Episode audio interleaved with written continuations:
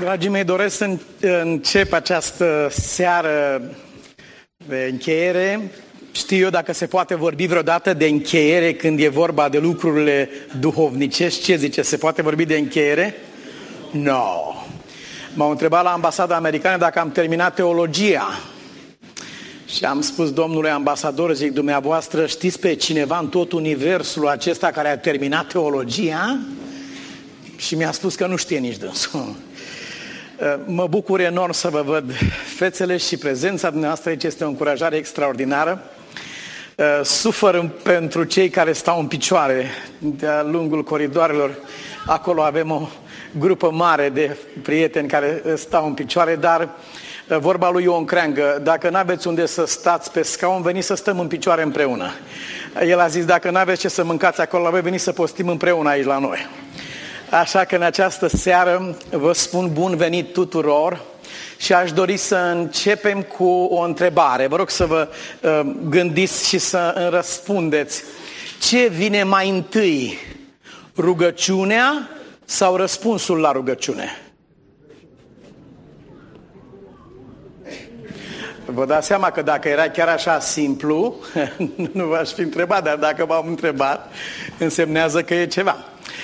Ce vine mai întâi, întreb din nou, rugăciunea sau răspunsul la rugăciune?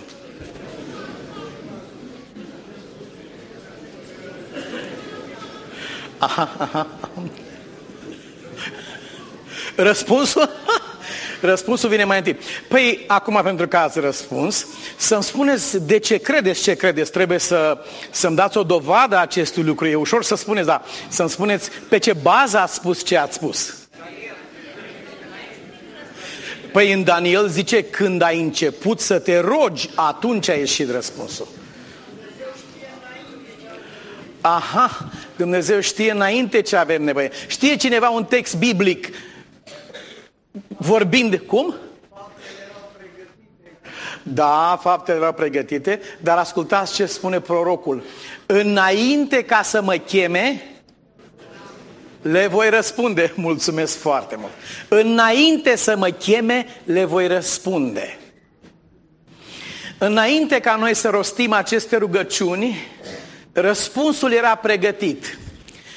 A venit un misionar din Sud America și a povestit la întrebarea studenților de la universitate care a fost cea mai șocantă și spectaculoasă minune pe care ați văzut-o în timpul misiunii în jungla amazoniană. Dânsul a spus, cea mai șocantă clipă a vieții mele a fost aceea când o femeie care era în durerile nașterii și se chinuia, a murit în timp ce se lupta să nască, a născut copilul, dar dânsa a murit uh, datorită îngrijirii foarte precare de acolo. Acum, uh, cei care au rămas au luat puiul acesta atât de mic și au încercat să-l încălzească. Aveau un balon de acesta de cauciuc în care se pune apă caldă și cu apa aceea caldă mutau dintr-o parte într-alta să-i țină corpul cald.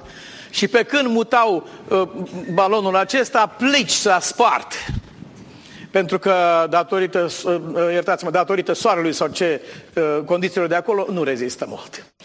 Uh, misionar, era și doctor și misionar, a zis, am, am rămas fără respirație când am văzut ce s-a întâmplat, am știut că acest copil de acum poate fi condamnat la moarte deja.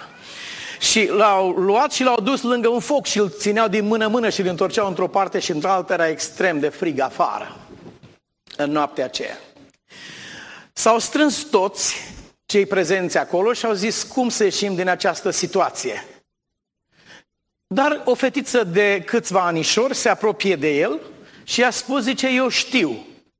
Cum să ieșim din asta? Cerem de la Domnul. Oh, știam și eu pe asta, da. Da. Dar a fost foarte simplu și la îndemnul ei, doctorul a trebuit să se roage și a rugat-o și pe ea să se roage. Și fetița a zis, Doamne, te rog să ne trimiți un, uh, un balon din acesta de cauciuc pentru cel mic, că dacă nu, astăzi, fiindcă mâine o să fie târziu, dacă nu ne trimiți astăzi. În sfârșit au ajuns acasă la misionarul și dânsul povestește că pe prispa casei era un colet mare care tocmai sosise după ce străbătuse timp de șase luni de la destinație până acolo. Coletul acesta urma să conțină cărți și materiale misionare. Dar, fără îndoială, va fi ușor să ghiciți ce se mai găsea în acest colet, în afară de cărți și materiale misionare. Fetița mai ceruse altceva. Ea a cerut, Doamne, te rog să ne dai un, un balon din ăsta să încălzim copilul și, de asemenea, să ne trimiți și o păpușă pentru surioara lui mai mare, care crede că tu nu o mai iubești. Și când doctorul a desfăcut pachetul acesta, a fost șocat să găsească, între alte lucruri, pus acolo acest balon de cauciuc, fără niciun fel de motiv. Și fetița a spus, zice, ai găsit și păpușa? Care păpușa? Zis doctor, vezi că ai o păpușă acolo în pachet. Și într-adevăr era pus acolo. De asemenea, fără nicio explicație. Medicul a spus, da, mi se pare totuși posibil ca unii oameni să arunce ceva de felul acesta într-un pachet. Dar ca șase luni înainte să fie înălțată această rugăciune, cineva să pună în pachetul acela lucru pentru care se va ruga o fetiță cândva pentru salvarea unui copil, deci aceasta mă duce cu gândul la ceea ce a spus Dumnezeu. Înainte să mă cheme, le voi răspunde. Știe Dumnezeu ce te vei ruga tu la sfârșitul acestui program? Știe. Răspunsul este deja pregătit. Ai toată încrederea în cel care a făgăduit aceste lucruri și care a spus va trece cerul și pământul mai repede și mai ușor și mai degrabă decât să nu se împlinească acest cuvânt al meu. Poate că în seriile acestea ă, multe lucruri au fost mai multe lucruri neclare decât clare. Este greu de apreciat, doar cerul știe să cântărească și să judece. Însă rugămintea și rugăciunea pe care o am înaintea lui Dumnezeu este ca nimeni să nu se fi potignit în ceva pe care l-a auzit din locul acesta. Iar dacă cineva s-a potignit în ceva, mă rog ca bunul Dumnezeu să întoarcă răul în bine. Și vă îndemn să nu vă potigniți niciodată în nimeni pe pământ și să nu lăsați vreodată vreun om sau vreun lucru să se așeze între voi și Domnul Dumnezeul vostru. Acolo trebuie să fie întotdeauna o cale deschisă și liberă, așa cum El a răscumpărat-o cu prețul sângelui Lui. În această seară o să ne ocupăm foarte pe scurt de ceea ce putem numi făgăduința tuturor făgăduințelor. Ce sens ar avea toată Biblia? Ce sens ar avea tot acest plan de mântuire despre care am vorbit? Ce rost ar avea speranța noastră dacă Domnul nu s-ar întoarce potrivit marei lui făgăduinți. Planul de mântuire ar rămâne o simplă istorie, ar rămâne un lucru neterminat, o speranță neîmplinită și ar lăsa în urmă o amărăciune mai adâncă decât dacă n-ar fi fost niciodată exprimat. Dar Domnul a promis cu mare siguranță, mă voi întoarce la voi a promis că se va întoarce în lumea aceasta în care a venit ca un copil neajutorat în Betlehem, în lumea aceasta și pe pământul acesta pe care l-a stropit cu sângele lui. A promis, mă voi întoarce înapoi și mă voi întoarce ca să iau cu mine ceea ce este al meu. Să iau cu mine pe cei ce sunt ai mei. Cuvântul lui Dumnezeu spune că Domnul însuși se va apropia de planeta noastră însoțit de un număr incalculabil de îngeri. Ă, Cartea Apocalipsei prezintă la un moment dat cerul gol. S-a făcut tăcere în cer timp de aproape o jumătate de ceas. Și atunci înțelepții au spus, aceasta este vremea în care toți, toți îngerii lui Dumnezeu, Domnul a subliniat acest lucru, nu va fi niciun înger care să rămână în locul acela și care să nu însoțească pe mirele bisericii în călătoria lui spre pământul acesta, ca să ia pe iubita sufletului lui care este biserica lui. Toți îngerii lui Dumnezeu îl vor însoți. De 10.000 de ori 10.000 și mii de mii, fără niciun fel de excepție, se va apropia de pământul nostru. Ce se va întâmpla aici pe pământul nostru? Întâia epistola lui Pavel către Corinteni, capitolul 15. Ne spune că cei morți în Hristos vor învia mai întâi. Sunt două învieri. Cei care au adormit în Domnul Isus Hristos vor învia la revenirea Domnului Hristos, iar ceilalți oameni vor învia după o mie de ani pentru judecată. Așa spune cartea. Mai întâi vor învia cei morți în Hristos. Și Biblia spune, noi cei vii nu o vom lua înaintea lor. Ei vor fi înviați nu în trupul muritor, supus bolilor, cu rinichi bolnavi sau cu cancer terminal, oameni orbi, oameni leproși, oameni care au suferit întreaga lor viață, operații și chinuri și dureri teribile, ci vor învia cu un corp nou, nesupus putrezirii, însuflețiți de un duh nou, vor, se vor ridica să întâmpine pe domnitorul vieții. Biblia spune că alături de ei vom veni noi cei vii care vom fi rămas până în clipa aceea și care vom fi schimbați într-o clipă, într-o clipeală din ochi, la cea din urmă trâmbiță. Trâmbița va suna, morții vor învia nesupuși putrezirii, iar noi, cei care suntem vii, vom fi schimbați și împreună cu ei vom fi răpiți și vom întâmpina pe Domnul în văzduh, spune Sfânta Scriptură. Acesta este planul lui Dumnezeu. Care este planul tău? Ar fi important de știut. Ar fi important să ne gândim în această seară ce plănuiești pentru ziua aceea. Unde plănuiești să fii? Ai trei posibilități. Una este aceea de a fi găsit în viață. Dacă vei fi găsit în viață, sunt două șanse. Una este ca trupul acesta al tău muritor să-ți fie transformat într-o clipă, într-o clipeală din ochi, sau trupul acesta al tău supus morții și putrezirii și păcatului să se scufunde în nimicire și în pieire pentru învierea cea de-a doua, care va fi peste o mie de ani. Dacă vei fi găsit în viață, în care din aceste două ipostaze ai dori să fii? Te-ai gândit în prima? Când credeți că se ia această hotărâre? Chiar acum. Știți, sunt foarte mulți oameni care nu cred. Dar vreau să vă spun că atunci întreaga omenire va crede. Omenirea noastră va sfârși ca o lume a credinței. Inclusiv cei care au spus nu cred până nu văd și ei vor credea. De ce? Pentru că Biblia spune, iată, El vine pe nor și orice, orice ochi îl va vedea, nu în odăițe ascunse, nu în pustie, nu în locuri tainice, misterioase de natură spiritistă, ci iată, El vine pe nori și orice ochi îl va vedea. Și chiar cei ce l-au străpuns și chiar aceia care au spus nu cred până când nu văd. Acum ei văd și cred. Dar când este credința de folos? Acum. Există o credință la vremea ei și aceasta este vremea credinței și există o credință prea târzie care nu mai folosește de fel. Cea de-a doua șansă, dacă vei închide ochii și te vei odihni, în momentul în care închizi ochii, te îndrepti spre una din cele două învieri. Fie spre întâia înviere, a celor care au adormit în Hristos, fie spre a doua înviere a celor care au adormit fără Hristos. Dacă va fi să adormi, la care din aceste două învieri plănuiești să fii?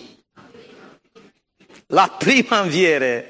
Biblia spune fericiți și sfinți, cei ce au parte de întâia înviere. Asupra lor a doua moarte nu are nicio putere. Dar frații mei și prietenii mei, pe cât sunt de monumentale și de cosmice aceste evenimente, pe atât de real este că mari hotărâri se iau chiar în seara aceasta, chiar aici și chiar în inimile noastre. Și puțin înțelegem la un moment dat hotărârea pe care o luăm, puțin putem să ne rezemăm pe ceea ce vedem sau experimentăm, dar în totul putem să ne rezemăm pe cuvântul care ne-a fost făgăduit. Așa cum ați spus, așa mă rog lui Dumnezeu să fie. Ca să avem parte fie de preschimbarea trupului acestuia dintr-un trup muritor, supus morții, într-un trup nemuritor, nesupus putrezirii, într-o clipă, într-o clipeală din ochi, și mă rog lui Dumnezeu ca aceia dintre noi care vor adormi să poată fi și să poată avea parte de cea din tâi înviere învierea dreptilor. Așa să ne ajute Dumnezeu pe toți. Fraților, așteptarea venirii Domnului Hristos este inevitabilă. O așteaptă îngerii, o așteaptă cerul, o așteaptă pământul, o așteaptă demonii. O așteaptă cei credincioși, o așteaptă cei necredincioși. Dar vreau să vă întreb, așteaptă ei în același fel? E tot una să aștepți pe Mântuitorul tău și pe mirele bisericii să vină să te ia? Este tot una să aștepți așa ceva? Sau să aștepți pe judecătorul cel drept? Este tot una? Citeam că după războiul de secesiune, un tren se apropia de Chicago și într-un compartiment erau doi soldați americani care participaseră în războiul acesta. Unul dintre ei își frământa mâinile de fericire, îl aștepta iubita sufletului lui. S-a ridicat o statuie, cred, de, nu știu, 6-7 metri în orașul San Diego, a acestei nemaipomenite întâlniri între ostașul acesta și iubita lui. Și este o îmbrățișare și sărutarea aceea a timpului îndelungat care i-a separat. Este o statuie care pur și simplu îți toarce lacrimi când o privești. În ce mod frumos exprimă iubirea pe care a așezat-o Dumnezeu în inimile oamenilor, a celor care într-adevăr și-au curățit sufletele. Dar în același compartiment, pe măsură ce se apropiau de Chicago, era un soldat care pur și simplu își rupea degetele și scrâșnea din dinți și ar fi vrut să plece și nu-și găsea locul cu niciun chip și spune autorul, zice, când m-am uitat, era legat cu un lanț eh, de banca aceea pe care ședea, era un trădător. Și urma să fie debarcat, judecat și executat în Chicago. Și conductorul care era pe hol a strigat tare. Următoarea stație, Chicago. În momentul acela, unul dintre ei a sărit în sus de fericire, iar celălalt și-a ascuns capul, trăindu-și ultimele momente de libertate și de viață. Așteptarea Domnului nostru Isus Hristos este diferită când așteptăm să vină Salvatorul nostru și Cel care are cu sine răsplătirea, când așteptăm ca Domnul să se arate pe nori și să putem spune cu o explozie de bucurie incomparabilă, iată Dumnezeul nostru în care ne-am pus încrederea, vine să ne mântuiască. Și uh, unii spunând așa, iar alții alergând la munți și la stânci, spunând cădeți peste noi și acoperiți-ne de fața celui care vine și de mânia mielului. În ce fel aștepți tu pe Domnul Hristos? În ce fel aștepți? Știți ce spune Pavel Apostolul? El spune așa, m-am luptat lupta cea bună, am sfârșit alergarea, am păzit credința. De acum mă așteaptă cu una neprihănirii pe care mi-o va da în ziua aceea Domnul judecătorul cel drept. Și nu numai mie, ci și tuturor celor ce vor fi iubit venirea Lui. Hmm. Iubești tu venirea Domnului Isus Hristos? Este venirea Domnului Hristos un balsam pentru sufletul tău? Pentru vremea aceasta în care se aud vești îngrozitoare din toate părțile lumii, nu cu multe zile în urmă, încă mai gemeau și mai chinuiau și mai sângerau oameni sub dărâmăturile cu tremurelor. Acum pe când noi vorbim, se varsă sânge pe toată fața pământului acestuia. Boli incurabile lovesc milioane de oameni. Acum pe când noi vorbim, acum pe când noi vorbim, vieți de oameni sunt luate în chip barbar. Pământul acesta continuă să fie poluat cu fiecare clipă. Milioane și milioane de tone de otrăvuri sunt deversate în aer, pe pământ și în apă. O mână criminală nimicește pământul în fiecare clipă. Continuă lucrarea aceasta și Apocalipsa a spus a venit vremea, Doamne, să prăpădești pe cei ce prăpădesc pământul. Acum când noi vorbim, acum când noi vorbim, politicieni din lumea aceasta își dau sufletele de groază în perspectiva mâniei neamurilor care s-a ridicat până la Dumnezeu și care poate izbucni în fiecare clipă. Ei caută răspuns, dar răspuns nu este. Pentru că răspunsul este unul singur și acesta este să vină împăratul împăraților și domnul domnilor. Acum pe când noi vorbim, marile națiuni ale lumii continuă să maseze armament atomic, armament chimic, arme de nimicire în masă ce nu se pot imagina de mințile oamenilor obișnuiți, oamenilor de rând. Din moment ce există la ora aceasta pe planetă masat deja un astfel de armament care ar putea distruge poate de mii de ore această planetă, care ar putea să o ducă la evaporare pur și simplu, vă întreb în ce constă rațiunea continuării acestei curse? De ce acești oameni continuă să producă aceste arme înfiorătoare care nu mai pot fi folosite aici? Nu ai unde pentru că deja de la un anumit număr de arme din acestea aruncate în luptă, pământul nu mai există a devenit deja un deșert fără niciun fel de viață. Care este rațiunea pentru care acești oameni continuă să maseze astfel de armament? Nu cumva cineva se gândește că va putea întâmpina pe Fiul lui Dumnezeu cu așa ceva? Nu cumva cineva se gândește că va putea să răscoale pe toți răsculătorii împotriva lui Dumnezeu și să încerce să ia cu asalt cetatea sfântă, noul Ierusalim, care se va coborâ de la Dumnezeu? Nu cumva o astfel de nebunie trece prin mintea cuiva? Psalmul 2 spune, cel prea înalt se uită din ceruri și râde. Despre ce vorbesc oamenii aceștia? Ce plănuiesc oamenii aceștia?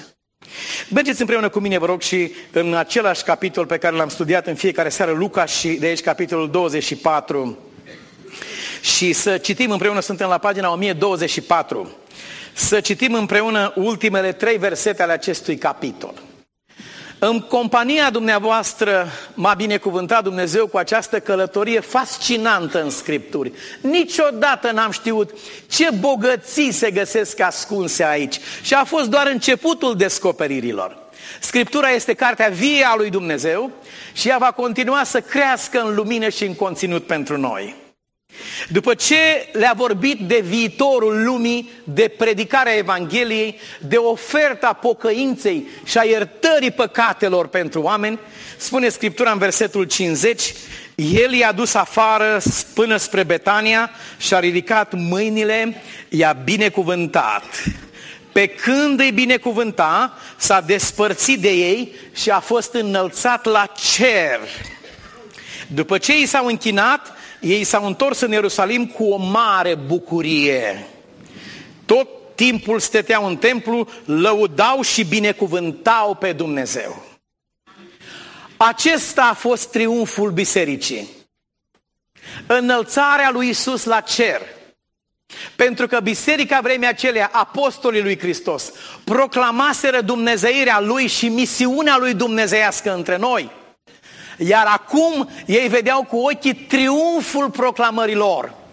Acum vedeau cu ochii cât de adevărate au fost cuvintele pe care el le-a spus. Și din locul acesta să ne mutăm repede într-un altul, Faptele Apostolilor, capitolul 1, ca să vedem dintr-un alt unghi cum s-a desfășurat acest incomparabil de spectaculos eveniment al înălțării Domnului nostru Isus Hristos. Iată ce spune Scriptura în locul acesta. După ce a spus aceste lucruri și anume le-a dat făgăduința Duhului Sfânt, despre care am studiat serile precedente, dar care rămâne pentru noi vie și în seara aceasta și cât vom trăi pe pământul acesta, după ce a spus aceste lucruri, pe când se uitau ei la el, s-a înălțat la cer și un nor l-a ascuns din ochii lor.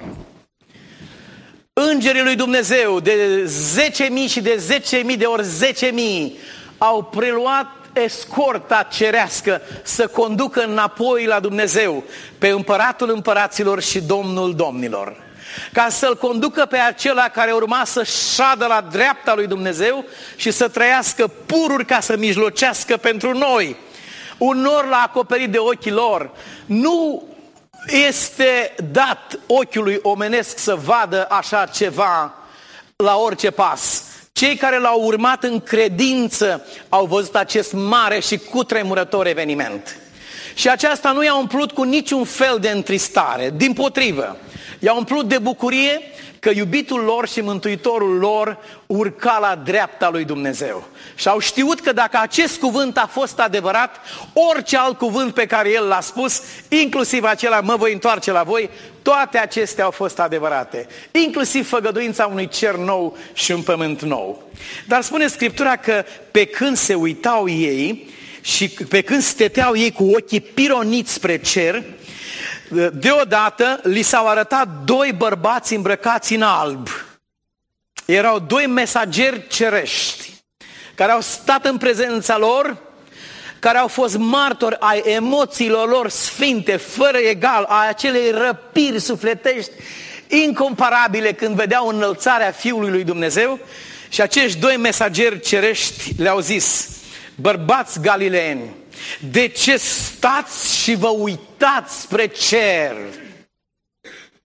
Acest Isus care s-a înălțat la cer din mijlocul vostru va veni în același fel cum l-ați văzut mergând la cer. Acest Isus, același Isus. Voi care l-ați văzut mergând, voi îl veți vedea venind pe norii cerului. Prietenii mei, această făgăduință a acestor doi mesageri cerești îmbrăcați în alb stă astăzi în picioare pentru noi toți.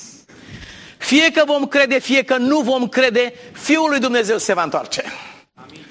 Iubiții mei, marea întrebare care plutește astăzi înaintea cerului și a pământului în dreptul fiecăruia dintre noi este aceasta, cum te va găsi pe tine ziua aceea? Cum te va găsi pe tine ziua aceea.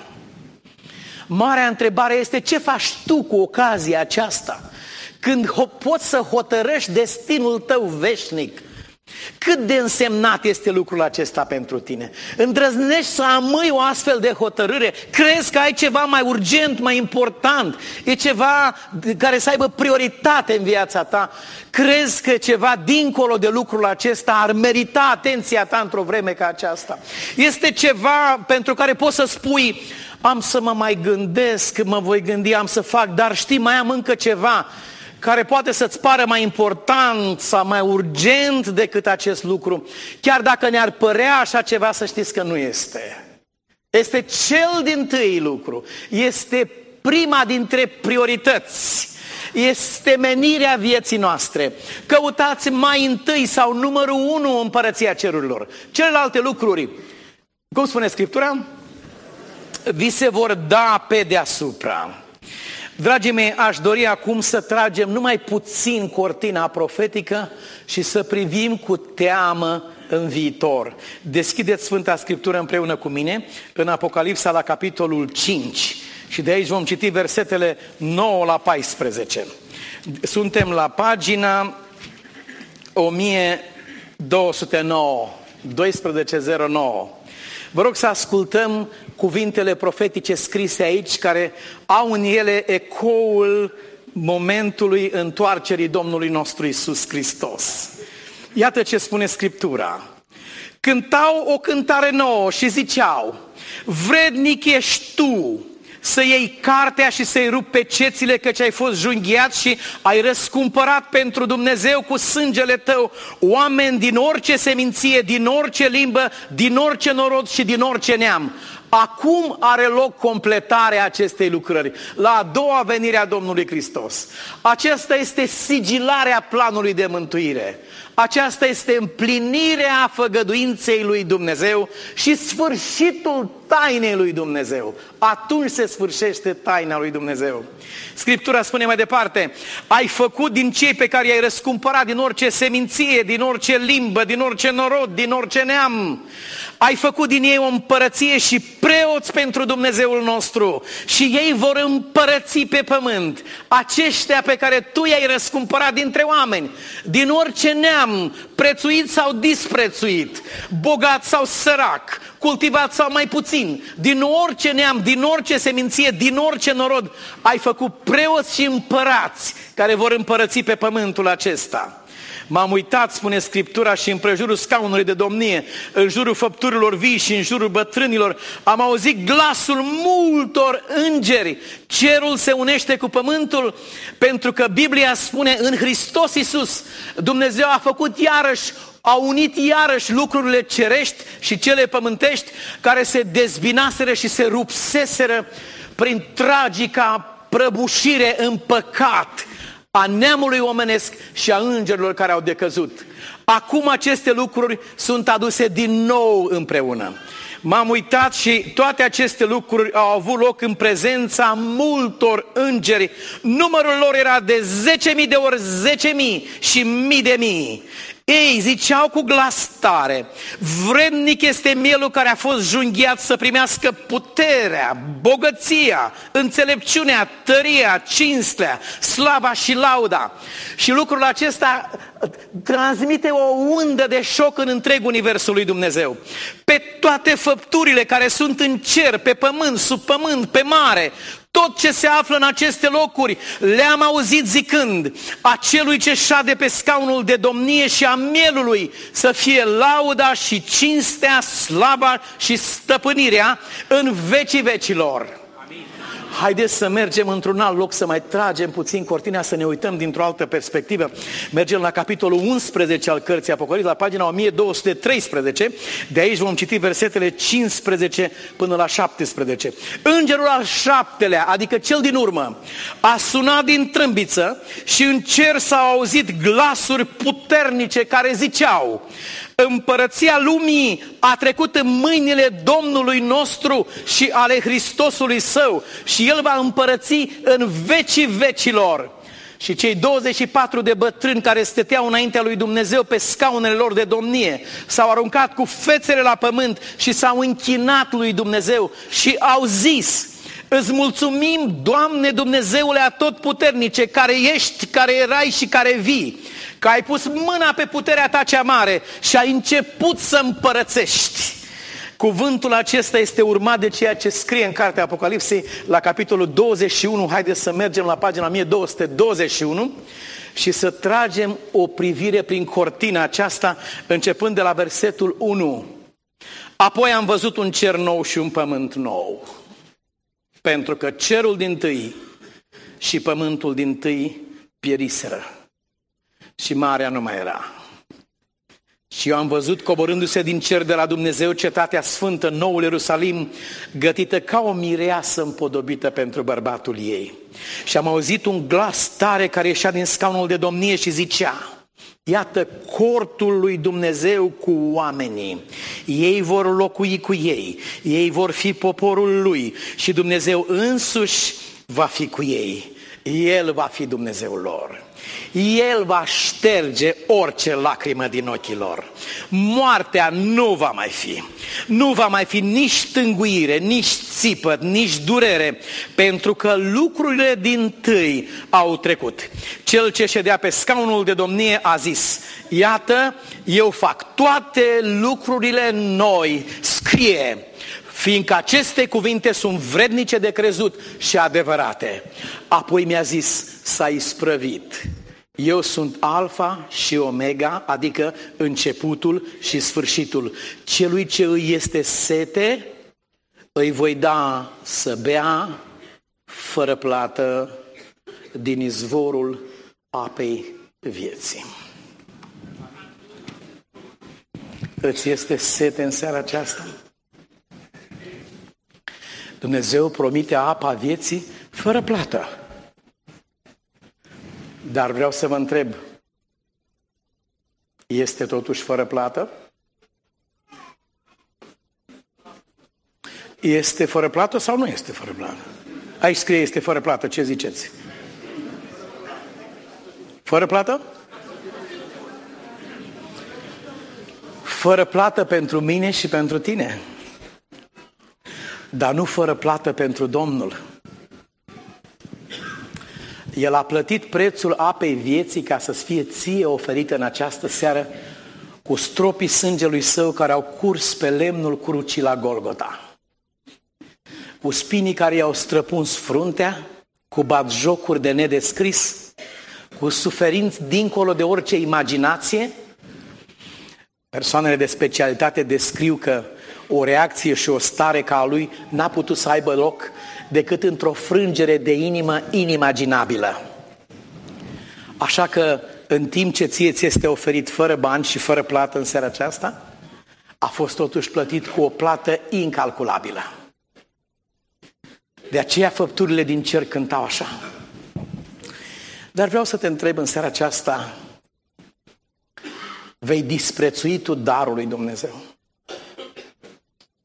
Vei trece tu pe lângă el indiferent, vei întoarce spatele, vei alege tu altceva, cu ce te pregătești să schimbi? Dacă vrei să schimbi acest dar, nu vrei darul acesta și îl schimbi pe altceva, cu ce vrei să-l schimbi? Pe ce vrei să-l schimbi?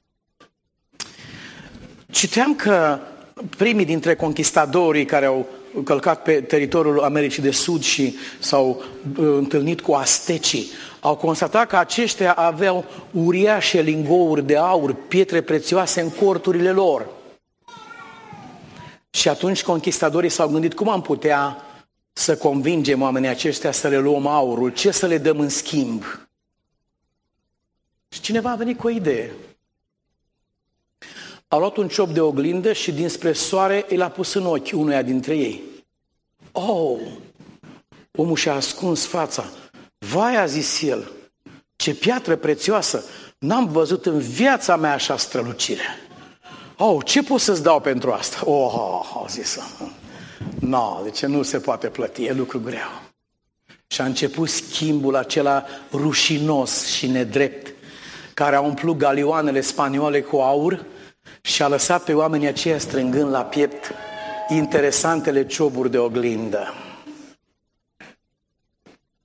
Satana vrea să facă același lucru cu tine și îți pune în ochi, te miri ce fel de oglindă, unuia de un fel, altuia de alt fel și îți propune schimbul acesta.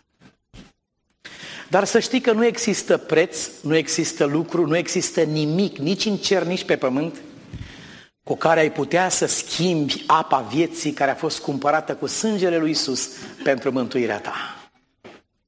Aduți aminte că în seara aceasta, în împrejurarea aceasta, Domnul ți se adresează personal. Uită că ești într-un loc supraplin de oameni în această casă de cultură. Uită, ești tu și Dumnezeu în seara aceasta.